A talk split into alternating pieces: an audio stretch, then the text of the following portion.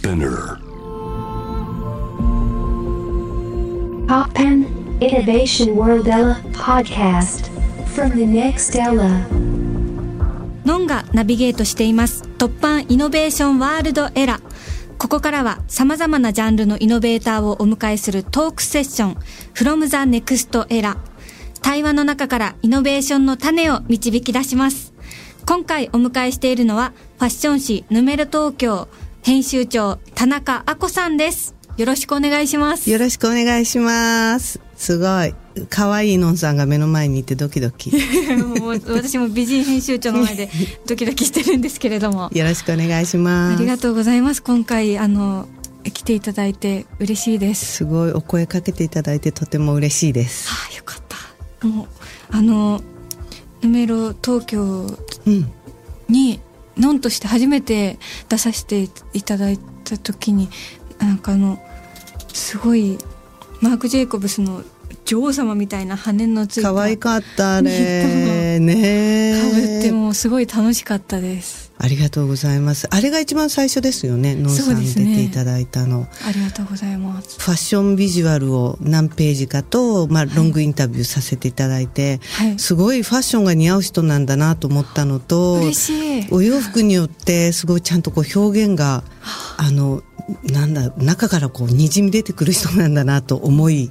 すごいいいビジュアルになって私たちも楽しかったですありがとうございます。その後あれですよね絵を描いていただいたんですよねあ、はい、そうですね。コロナ禍で、うんうん未来の〇〇っていうテーマで、いろんな方が、あの、書いてる中に入れさせてい、入れていただいて、リボンのはい。ねげ元になったっていうかはそう、まさにそうですね。ねえ、はいそうですよね。で、その後、あの、今のね、映画監督とかもされた、あの、ね、ご自身も出てらっしゃるリボンでも取材をさせていただいたりであ、りがとうございました。ちょっと、あの、4いろいろ。ページにわたって取り上げていただいて、すごい嬉しかったです。ひあの時の表紙もすごい好きでした。ああ、なんか、ヌメロの、私のイメージは、なんかすごい、エッジの効いた個性のある、おしゃれで強い感じ。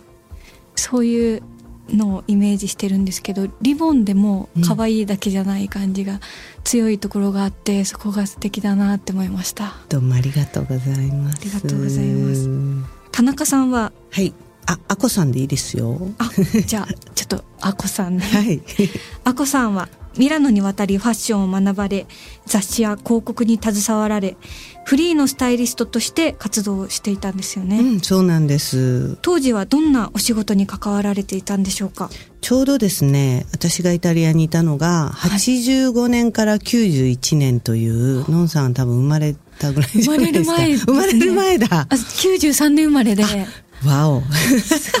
そうなんです。その頃にちょうどイタリアにいて、はい。なので、まあ80年代から90年代っていうと、割とこう、なんか世の中が浮き足立っててう、んうんなんか80年代はもう、マドンナとか、はい。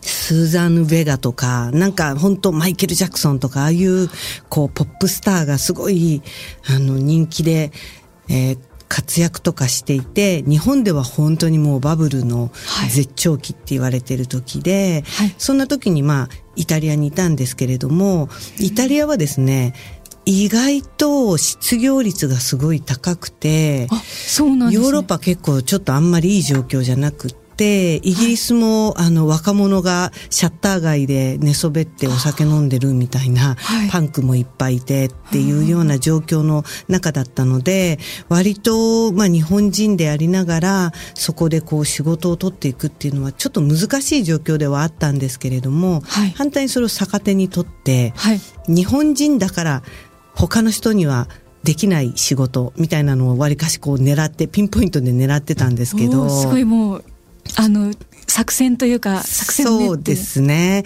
まあ、もともと学校に行って、それでこう、卒業して、デザインとパターンを勉強して、卒業して、そこからこう、スタイリストっていう仕事に入っていったんですけど、はいあの、撮影、あるじゃないですか。その時に、なんか知んないんですけど、向こうって、ものすごい物がなくなるんですよ。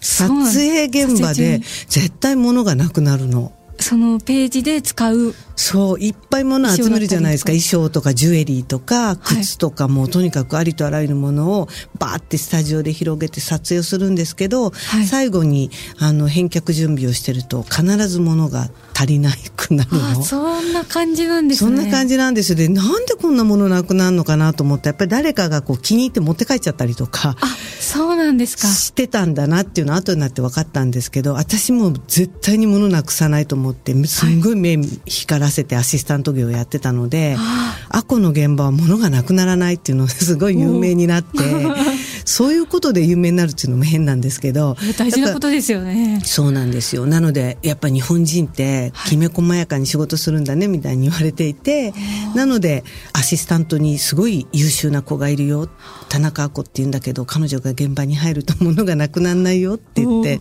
噂になるぐらい心強いですね。心強いですね、そういうところでも結構手腕を発揮するっていうことやってました。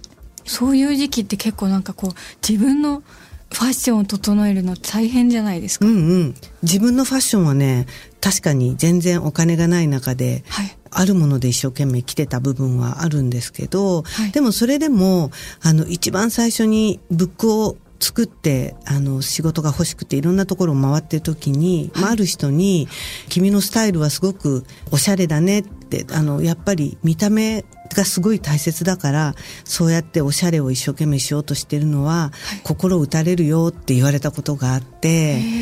お金があるないではなく意気込みみたいなのって 伝わるんだなって思いました。うわ素敵なお話ありがとうございます。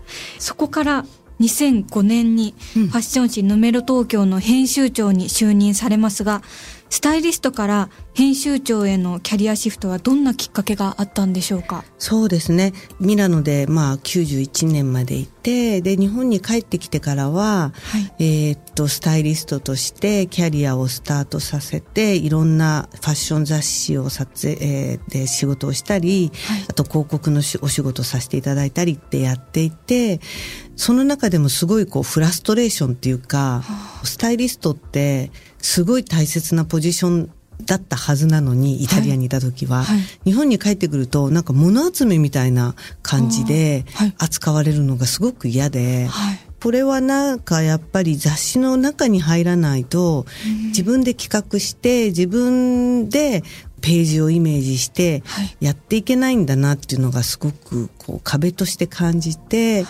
まあそういう時に今の Vogue ジャパンで、えっとちょうど立ち上げる時期があったので、はい、そこでお声かけていただいてで編集もやらなきゃいけないけどスタイリングもできるよっていうので、はい、初めてそこでタイトル書いたりキャプション書いたりの仕事を始めるんですけど私防具で、はい、すごい苦手で難しくて、日本語って難しいじゃないですか。どっか。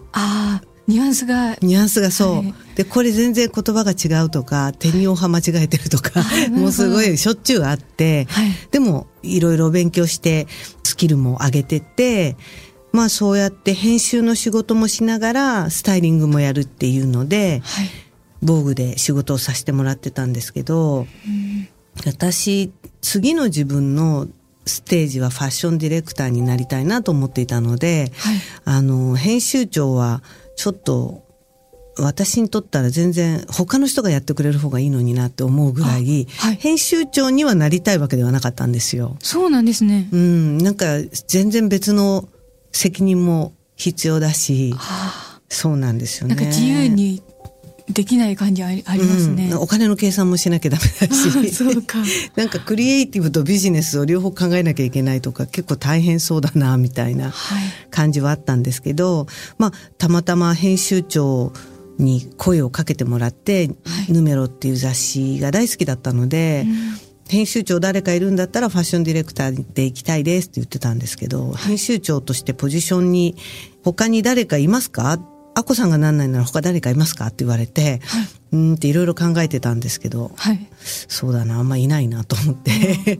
自分しかいないなと。じゃあ私やりますって言って結果的にやることにしたんですけどかっこいい。うんでもやっぱり大変でした。し今でも大変だなと思うし、はい、まあ、学ぶことはすごいたくさんありますね、今でも。そうなんですね。いや大変タイリストの仕事は今でももちろんやってるんですけど、はいやっぱり楽しいですよね、ビジュアルを作ることって。でも、編集長はやっぱり一番上なので、すべての最終的な権限というか、決定権はもう編集長にあるじゃないですか。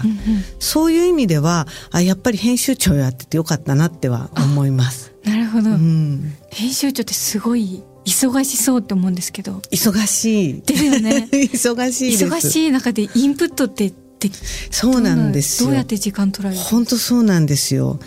ちょっと前までは、やっぱりコレクション、パリコレ行ったり、あとは、あの、クルーズコレクションでいろんな海外で、えっと、発表するのに声かけてもらって、はい海外行って、で、その時に、まあ、あの、いろんなもの見たり、体験したりっていうのが、私の中でのこう、インプットにはいなってたんですけど、このコロナ禍にあって、はい。全然海外に行く機会もなくなり、本当に人に会って話をすることと、はい。あとは、まあ、誰かが作る作品を見たり、はい。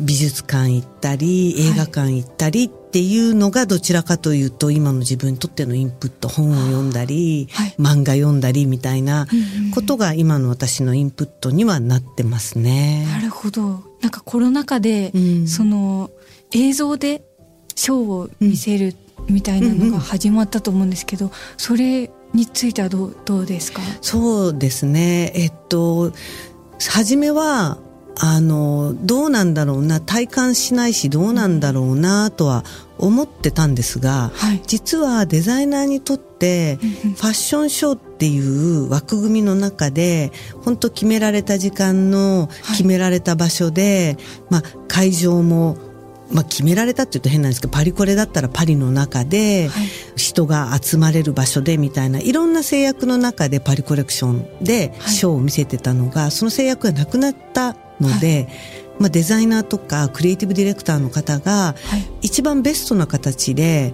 そのファッションショーっていうものをビジュアルに落とし込んだり、はい。なんかキャットウォークにして見立てたり砂漠の中を歩いてみたり、はい。ドラマ仕立てにしてみたり、なんかちっちゃなパペットで紹介してみたりみたいな、いろんなしあの手法で皆さん自分たちのコレクションを発表できるようになったので、そういう意味では、新しい手法を皆さんこう、なんだろう、手に入れたんだなって感じはすごくします。なるほど。面白いですよ、なので。そうなんうですね、ん、なんか、すごいですね。そういうところにもこうメッセージがあるっていうか、はい。なので、何か形が変わると、それはそれで新しいものが動き出すんだなっていうのは、今感じてます。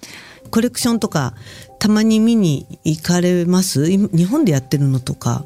えっ、と数回ぐらいしか行っうんうんえでもそんななんかに23回しか行ったことなね、くて、ノンさんなんか見にいらしてるのを見たことがある気がする。どこだろう？どこだっけな？どこのブランドさんだったかわかんないんですけど。はいねー、どうですか？ファッションショーとか見ると。楽しいですねショー自体もすごく楽しいけどいろんな人がここに集中してきているっていうなんかその緊張感がすごく確かに。なんかヒリヒリして面白いなって思いました確かに。すべてのファッション業界の人がそこに集まって、もしくは注目している、本当たったの15分とかね、そんなもんなのに、音楽となんとかとってちょっとこう集大成的なところはありますよね。そうですよね。まさに。すごい場所だっても感じてました。メディアの編集長になるにあたってうん。田中さんが感じた違和感などってありましたか？こういうことが難しいなとか。うーん。なんかね海外に行った時にはい。私すごい海外ファッション誌はすっごい見てたんですけど、はい。アイテムを紹介するっていうよりは、はい。その服なんだけどどちらかというと女性像とか、はい。ライフスタイルみたいなのを提案していくっていうスタイルを提案するみたいなはい。雑誌の作りが多かったので、はい。そういうつもりだったんですけど、はい。日本でファッション雑誌って割ともっとアイテムの話だったり、うんこれがなんかどんないくらでどこで買えるっていう情報を伝えるっていうのがファッション雑誌だったので、あの、はい。が主流だったので、違うなってすごく思った部分は。うん。確かに全然違いますね、うん。考え方が。なのでどちらかというとそのヌメロヌメロ東京を編集していく上でははい。服がどこでいくらで買えてそれがどういうふうにスタイリングすればいいよっていうそれはもちろん情報としては必要なんですけど、はい。もっとそういうことよりもおしゃれをすることっていうのはどういうことなのかとか、はい。あとは体感することとかそういう自分のライフスタイルにどんな風にファッションっていうものを取り入れるのかっていうのを考えてもらえるようなきっかけになるような投げかけができるといいなっていうのは常にはあ思いながら編集してます。素敵ですね。なんかそういう時のなんか雑誌のイメージ作りっていうか、うん。どういうイメージにするとかってどんな風になんか考えていくんですか？そうですよね。なんか全体像がきまず最初に特集の全体像を決めて、でそこから細やかにこうページを決めていくんですけどでそのページ担当と話をこうすり合わせしながらはい。決めていくっていう感じなんですけどでもやっぱり私一人で決めてるのではなくて、はい。編集のチームでうん。みんなで話し合って、なのであの私の出したこういうのいいと思わないとかっていうのをみんな知らん顔して全然良くなかったらスルーされる。スルーされるんだ、ですね全然引っかかってないんだなみたいなこともよくあるので、はい。やっぱりみんなで作っていくっていう感じはすごくあ。りますね。すごくいい関係性ですね。そうですね。で、なんかうちの編集部若い子もすごく増えていて、今もう本当30の前半とか20後半とかもすごい活発に皆さん意見出してくれたり企画を提案してくれたりするので、全く知らないことがいっぱいあって、え、そんなのが今面白いんだとか、え、それ、それすごい面白いねみたいな、はい。新たな発見も、あの、若いスタッフからもらえるので、はい。そういう意味ではこう、まあ、コロナになってから本当ずっとオンラインなんですけれども、うん。オンラインでの、えー、ズームミーティングを週1でやってるんですけど、はい。なんか面白いですよ。いいですね。刺激し合っているそうです感じがしますね。ね。うん。あー、素敵。すごい。うん、紙からうん。ウェブ、SNS うんうとん。伝えるツールも増えていて、あこさんもうん。YouTube であのファッションの紹介したりとかされたりとそうなんですよ。されてると思うんですが、うんファッション誌っていうのはどういう強みがありますか？ねえ。ヌメロを始めた時って、まだスマホがこんな出てなかったんですよね携帯はもちろんあったんですけど、はいスマホの誕生って、劇的に社会が変わったような気がするんです。はいで、やっぱり、その頃ってまだこのウェブウェブとか SNS とかそういったものがこんなにはい。こんな風になってくるって想像もしてなかったんですけれども、はい。本当にこう日々紙のじゃあ意義って何なんだろうっていうのをうん。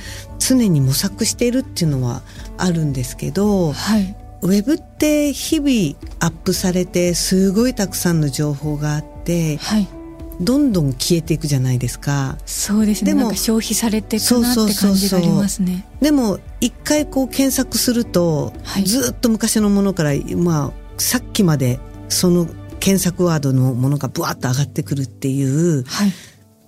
こうなんていうのかな。レイヤーの残し方はウェブってすごいなと思うんですけど、うん紙ってやっぱりその残し方ができなくってはい。20年前それをやっぱりこうデジタル化しとかないとはい。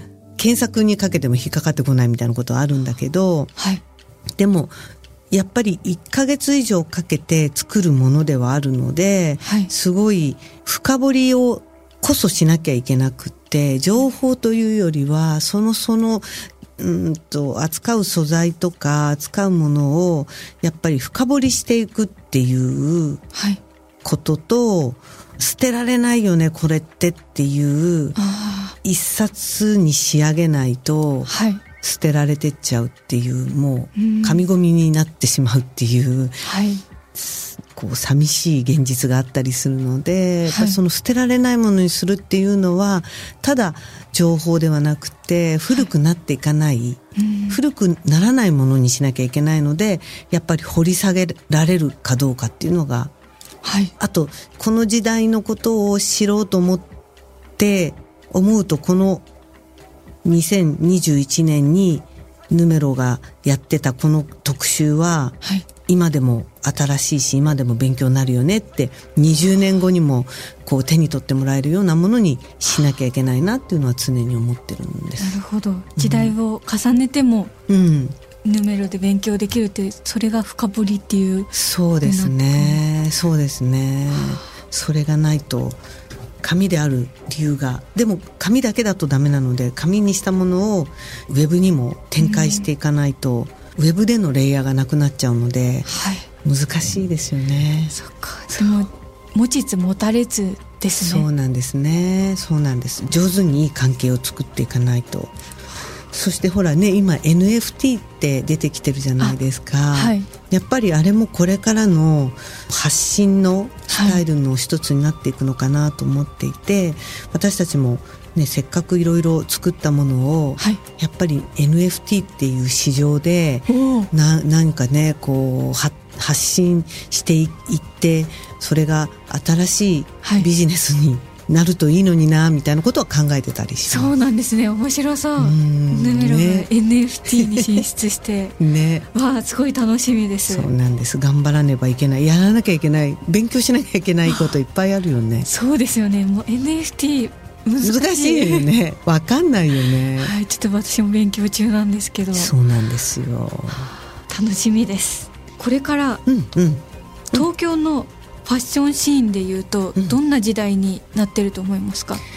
東京って実はすごい今でも世界から注目はされています。いるんです。であのもともとなんだろうすごいオリジナルのものを生み出す力があって東京ってはい。まあ、日本というか日本人がだと思うんですけど考え方とかがそうだと思うんですけど、あの東京ファッションってそれこそもう変な話コギャル文化からガングローとか、はい。ルーズソックスとかもそうですけどそういった原宿とか渋谷が生み出したカルチャーを、はい。カルチャーがパリコレクションのとかロンドンでコレクションを発表しているようなデザイナーにすごくインスピレーションを与えてたみたいな時代もあって、はい。で本当あの日本のストリートカルチャーみたいなものが大好きな、えーデザイナーが例えば今ルイ・ヴィトンのメンズをデザインしているバージル・アブローとか、はい。えーこの間ディオール、えーフェンディに就任したキム・ジョーンズもそうなんですけど、日本が大好きなんですよ。で、アンダーカバーのジョニオくんとか、はい。まあ、ヒステリックグラマーの、えー北村信彦さんとか、はい。あとは、あの、もちろん2号くんとか、あの、その頃のベーシングエイプとか、そういう、なんか、彼らが発信しているものに、すごい触、触発されてたというか、インスピレーションを受けてた、あの、人たちがいっぱいいて、はい。で、彼らがやっぱり、日本大好きっていうのがあって、日本にコラボレーションしようよとか、日本でこういうの作ろうよみたいな話があって、やっぱり日本って新しいものを生むんだなみたいなのが実際にあったりするんですけど、はい。あの、建造のデザイナーに2号さんが今度就任するんですけれども、はい。それもワオって感じなんですけど、すごい、2号くんすごいななんて思ったりしてて、なので、やっぱり東京って相変わらず独自のものを生み出す力があってほしいし、やっぱりストリートの力もすごく強いし、はい。あの原宿のゴス系の子とかドクモ系の子たちもね、ずっと、もう今はちょっとそこからキャリーパミューが生まれてきたりみたいな、それが多分今デジタルの中に入ってて、デジタルでいろんなものをこう生み出す若者たちがいて、はい。それもやっぱり、まあ、もう東京っていうことではなく、グローバルになってるのかもしれないんですけれども、はい。まあ、なんか物を生み出していくっていうことにかけては多分編集能力の高い東京という街っていうのがはい。いい塩梅なのかなってすごく思うので、はい。これからも注目はできると思います。したいなと思ってますし東京発信であるっていうことに対してのやっぱりこう私も光栄に思う部分があるかな。今日のんさんが着てる、はいそれってあの人ですよね。ナなナナナサーカナナナナサーカナナナナサーカさん。はいそれそれもすごいなんか新しいじゃないですか。東京っぽいですか？東京っぽいです。こうなんか23枚の服を解体して1枚にしてるんだよね、はいきっとね。首が2つありますあすごい。なんかそういうのもやっぱりこう自由ですよね発想がね。そうですね、うん可愛い。じゃあ東京楽しんでいきたいと思います。ありがとうございます。それでは一曲お届けした後もヌメロ東京編集長田中あこさんにお付き合いいただきます。突版イノベーションワールドエラーノンがナビゲートしています。今回の From the Next Era は、ヌメロ東京の編集長、田中あこさんをお迎えしています。よろしくお願いします。よろしくお願いします。えーここからは、アコさんが今活躍されているステージの扉を開けた突破ストーリーとともに、これからの活動についてお話を伺っていきます。よろしくお願いします。よろしくお願いします。未来のお話も伺っていきたいなと思う思うんですが、先ほども NFT のその絡め方だったりとかちょっとお聞きしたんですがファッション業界今後どんなカルチャーが想像されていくと予測されていますか？そうなんですよね。どうなんですかね。まあ、うーん。サステナブルとかそうですね。サステナブルは絶対的にあるのかなと思うのと、はいあと CSR っていうその企業がどこまで、あの、社会福祉とかに力を入れていくのかみたいな話もあるとは思いますし、はいお金を使ってファッション盛り上げようみたいなことだけではなくて多分、アップサイクルっていう言葉もあるように、はい。まあもともと持ってるものを上手に二次使用三次使用していこうみたいなことができたりとか、はい。ジュエリー業界はアパレル業界を抜いてすごく元気になってるって言われたりもしていますし、はい。服だけの話ではなくて、はい。多分まあイベントもここのところ急激に増えてきまして、あうん。なのでやっぱり外に出ていくっていうアクティブに動いていくっていうことはもちろん今までのように増えてくるかなと思うんですけれども、はい。それとは別にもしかしたらデジタルの中で何かバーチャルな世界で新しい、さっきのその NFT じゃないですけれども、はい。可能性みたいなのも今後増えていくんじゃないのかなっていうのはすごく感じています。何かこうねうわこれ NFT でオートクチュールのお洋服が、はい。かえ着れないんですよデジタルの中なので、でもすごい高値で一点物だって言われるのを購入される方がいらっしゃったりとかそれは着る着ないの話ではなくって、はい。所有するっていうことの多分意味なんだろうなと思ったりするんですけれども、はい。なんかそういう側面両極にそういう側面も出てくるのかなとは思います。でもやっぱり着て楽しみたい部分もあるのではい。持って楽しみたいしうん。つけて楽しみたいっていうのがあるのでやっぱりそういった場所はい。は今後も増えていくといいなとは思いますけどね。なるんですのんさんおなんか最近買い物されました？あ買い物しました。あさすこがれ買いました。可愛いなと思って見てましたあその。本当ですか？はいネックレス。ありがとうございます、ね、シルバーのネックレスがお好きなんですね。ホあワイホワイトゴールドというシルバかーが。シルバー色の。ちょっと遠くからだとスパンコールに見えて。うんうん確かに。好きだなっていう。すごい編集長に褒められて嬉しいですすごく。あ りがとそううござます。ないんですよ。なんかやっぱり買い物って気分上がりますよね。上がりますね。買い物するとね、はい。そうなんですよ。やっぱりそういうのをもっともっと体験してってもらいたいなと思います。なるほど。ありがとうございます。お知らせなどはありますか、そうですね。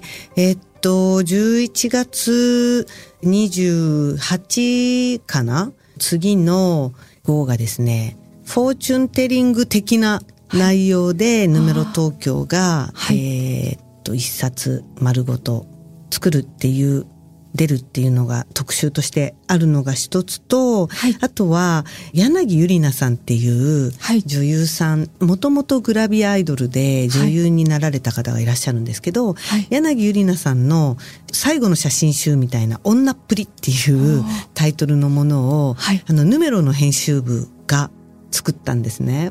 ですごいこれって新しい試みだったので、はい。すごく楽しくやらせていただいて柳ゆりなさんにヌメロにもちょうどこの号ではい。出てもらってもいるので、ぜはい。ひ見てもらえればなと思うんですけれども、はい。あのそういうこう新しい動きをしています。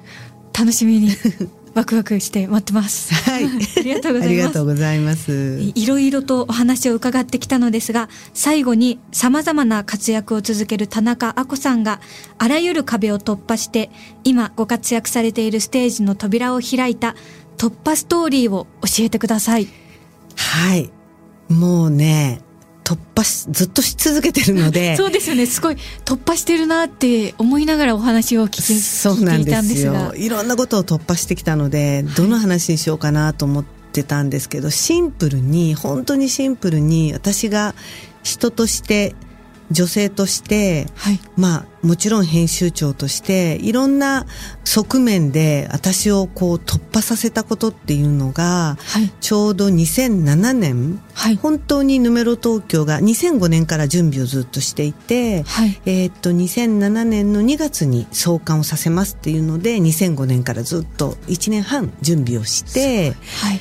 でもうそろそろ創刊ですよっていう時に、まあ、ちょっと大変なことがいろいろあって発行元が変わるとか、それで、えっと、ヌメロ東京も出せないかもしれないみたいになっていろいろあって、はい。本当に歯を食いしばって出したんですけれども、はい。その時に出産をしたんですね。あ、出産とも、そうなんですよ。重なって重なってて、2月の28日にすっごい難産でヌメロ東京の創刊号を出して、すごい難産だったんです。お疲れ様でしたお疲れ様です。で、その10日後に子供を産んだんですけれども、はいそれがやっぱり私の中では一番突破してきたかなっていう中の一番大きなはいストーリーで、やっぱ子供ができるともう怖いものがなくて、あ何があってももう子供をとにかく育て上げるっていうことがあ、はい。自分にとっては一番の責任あなのでもうなりふり構わず。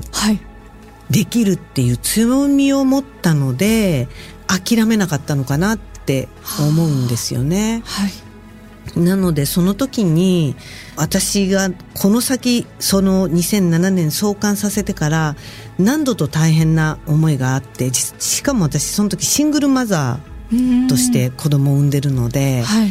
本当に何だろうもうこの子さえいればいいやみたいなことになりはい。それが結果的になりふり構わずできたっていうところで、はいヌメロ東京っていうものを本当にしっかりと創刊から今まで継続させる力に変えてこれたのかなってすごく思っていて、はい。なので突破ストーリーというとやっぱりそこに一番大きな山があったかな。まあその後にあの晴れて結婚できたりとか、そういうなんかこう全部状況が逆になってて、なんかすごい順番逆ですけどって思うんですけど、はい。なので物を生み出すことってはい。結構本当に大変なんですけど難産であればあるほどはい。歯を食いしばれるっていう状態ではありますよね。そうですね。すごうい。んドラマのあるそうですね突破ストーリー。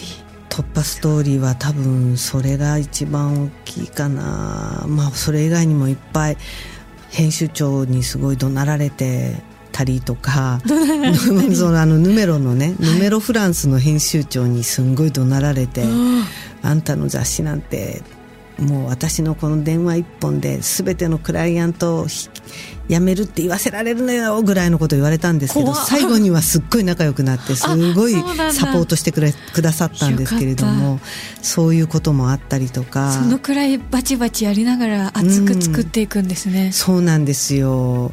今でもそうですね。やっぱりなんだかんだ言いながら、本当に今でもまだ突破しなきゃいけない壁が結構目の前にあったりで、はい。やっぱりこのコロナ禍でいろんな状況が変わったので、そんなにこう、なんだろう、楽々して仕事してられないっていう、はい。やっぱりまだまだ歯を食いしばってこう、ぐっと力を込めなきゃいけない今もタイミングにあって、はい。必死でなので突破してます。おーもう今もずっと突破し続けてるっていう突破しすし続けてますね。ありがとうございますこれからの突破にも期待して。そうですね。はい。多分突破しても突破しても壁ってやってくるんだなと思うので、すべての人に、あの、突破しても次にまた自分の身の丈に合った壁がやってくるよっていうのは伝えておきたいですね。なるほど。勉強になります。ありがとうございました。ありがとうございます。えー最後にその時、えー、アコさんを支えた勇気づけた一曲を選曲していただきました。どうして、えーこの曲にしたんでしょうか？えっと、そうですね。いっぱいいろんな曲を思いついたんですけど、はい。えっと、すんごいベタなんですけど、はい。ブルーハーツさんの人に優しくっあていう、いいですね。この曲実ははい。3年ぐらい前にはい。娘が中学受験をあ。していて、ちょうど中学受験の時に、これって、真剣ゼミだっけな？どっかのコマーシャルのうーん曲として流れてたんですよ。はいで、すごい大変な中学受験をそばで支えきれなかったんですね。私も仕事がすごい忙しくて。はいで、中学受験って親と子供が一緒にやる受験って言われていて、はい小学校の受験は親の受験で、中学校の受験は親と子供がやる受験で、はい高校受験は子供がやる受験って言われていて、中学ってやっぱ親が寄り添って中学受験って一緒に準備をしてあげなきゃいけないのに何にもできなかったんですよ、忙しすぎて。あ。で、今この話してても結構涙が出てくるぐらいなんですけど、ーはい。娘が一生懸命一人で塾には通って、結果的に、まあ彼女が死亡した場所に受からなかったんですよ。あでもその時にずっとこの曲を聴いて自分を鼓舞してたっていうのがあって、この曲にすごい支え、私も支えられ、娘も支えられていたので、はい。大好きなんですけど、すいません、なんか泣きそうになっちゃって。あれを思い出すとすごい、ああ、時計を巻き戻せるなら、本当だったらずっとそばで支えてやんなきゃいけなかったのにって思うんです。ごめんなさい、泣きそうになっちゃってますいや。もう私も聞いてて もうずっとうわーってグッときてましたそうなんですよ。なので、はいこの曲は仕事とは違うんですけれども、私の人生の突破ストーリーで、その勇気づけてくれた一曲です。はい、ありがとうございます。from the next era 今回はファッション誌ヌメロ東京の編集長田中亜子さんをお迎えしました。ありがとうございました。ありがとうございました。あの曲紹介をお願いしてもよろしいでしょうか？あ、はい。では、ブルーハーツさん、本当にありがとうございました。すごい支えてもらいました。えー、ブルーハーツの人に優しく、ありがとうございます。ありがとうございました。How far are we going? To what end? And we will once again ask ourselves the definition of what innovation truly is. You're listening to J-Wave Innovation World Era podcast.